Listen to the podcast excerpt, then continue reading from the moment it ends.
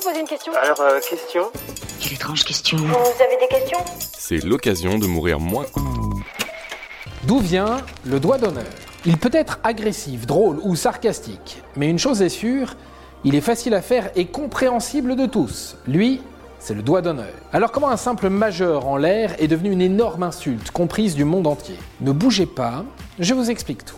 L'origine du doigt d'honneur est multiple, mais la plus célèbre et la plus répandue est aussi la plus drôle. Donc laissez-moi vous raconter cette drôle d'histoire. Notre histoire commence il y a bien longtemps. Imaginez-vous qu'on soit en pleine guerre de 100 ans. Pour les moins bons en histoire, je vous donne la date 1337-1453. Oui, je sais, ça ne fait pas 100 ans, mais c'est pas du tout le sujet du jour. Bref, on est en pleine guerre entre les Français et les Anglais qui se disputent des territoires français. D'un côté, il y a donc les Français qui sont beaucoup plus nombreux et qui sont sûrs de gagner, et de l'autre, il y a les Anglais, trois fois moins nombreux, mais qui sont aussi beaucoup plus mobiles. Oui, car les Français ont de grosses armures avec de grosses épées. Et en face, ce sont des archers plus légers et surtout, surtout, qui peuvent tirer de loin. Et c'est justement eux qui vont inventer le doigt d'honneur moderne. Et là, vous me direz sûrement, je vois absolument pas le rapport entre un arc et un doigt d'honneur. Ça, c'est parce que vous n'étiez pas archer pendant la guerre de Cent Ans. Durant cette période, quand un archer était fait prisonnier, on lui coupait les doigts. Ou juste un doigt. Vous voulez pas un whisky d'abord? Et on lui coupait l'index et le majeur, soit les deux doigts utilisés par les archers pour tendre la corde et envoyer la flèche. Alors forcément, quand on est archer et qu'on rencontre un Français en plein milieu du XIVe siècle, on éprouve un malin plaisir à le provoquer. Et quelle meilleure manière que de montrer ses deux doigts tendus en l'air dos de la main vers leur interlocuteur, l'air de dire Tu vois mon coco, ces deux-là Tu les couperas pas.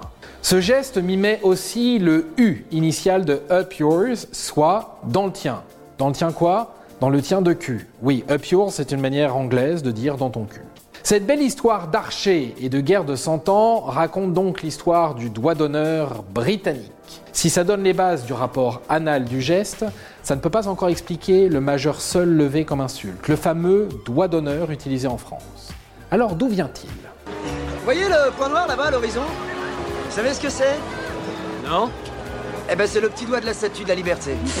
Eh bien pour cela, il faut remonter beaucoup plus loin, à l'Antiquité, en moins 423 avant Jésus-Christ. Dans une pièce d'Aristophane appelée Les Nuées, un personnage se moque de Socrate, le célèbre philosophe. Il mime un phallus avec son doigt. Le reste de la main symbolise les fesses. En Grèce, on appelle ça catapugon, ce qui veut dire grosso modo vers le bas des fesses. Bon, en gros, cela signifie un homme qui reçoit une pénétration anale.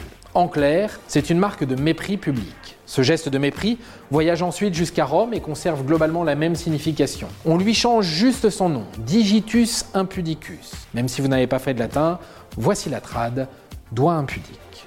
Enfin, petite variante en Italie, on l'utilise aussi pour éloigner le mauvais œil.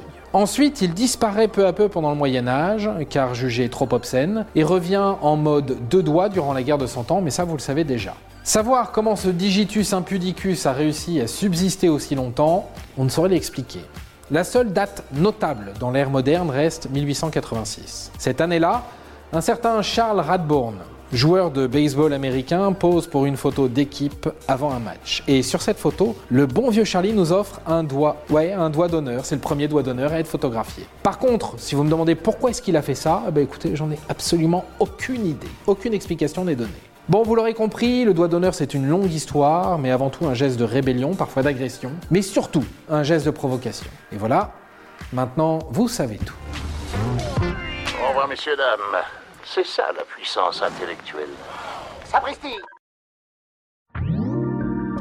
Si tu as aimé ce podcast, c'est le moment de t'abonner, de laisser une note ou un gentil commentaire. Et si tu as fait tout ça, eh bien merci, car ça nous aide beaucoup.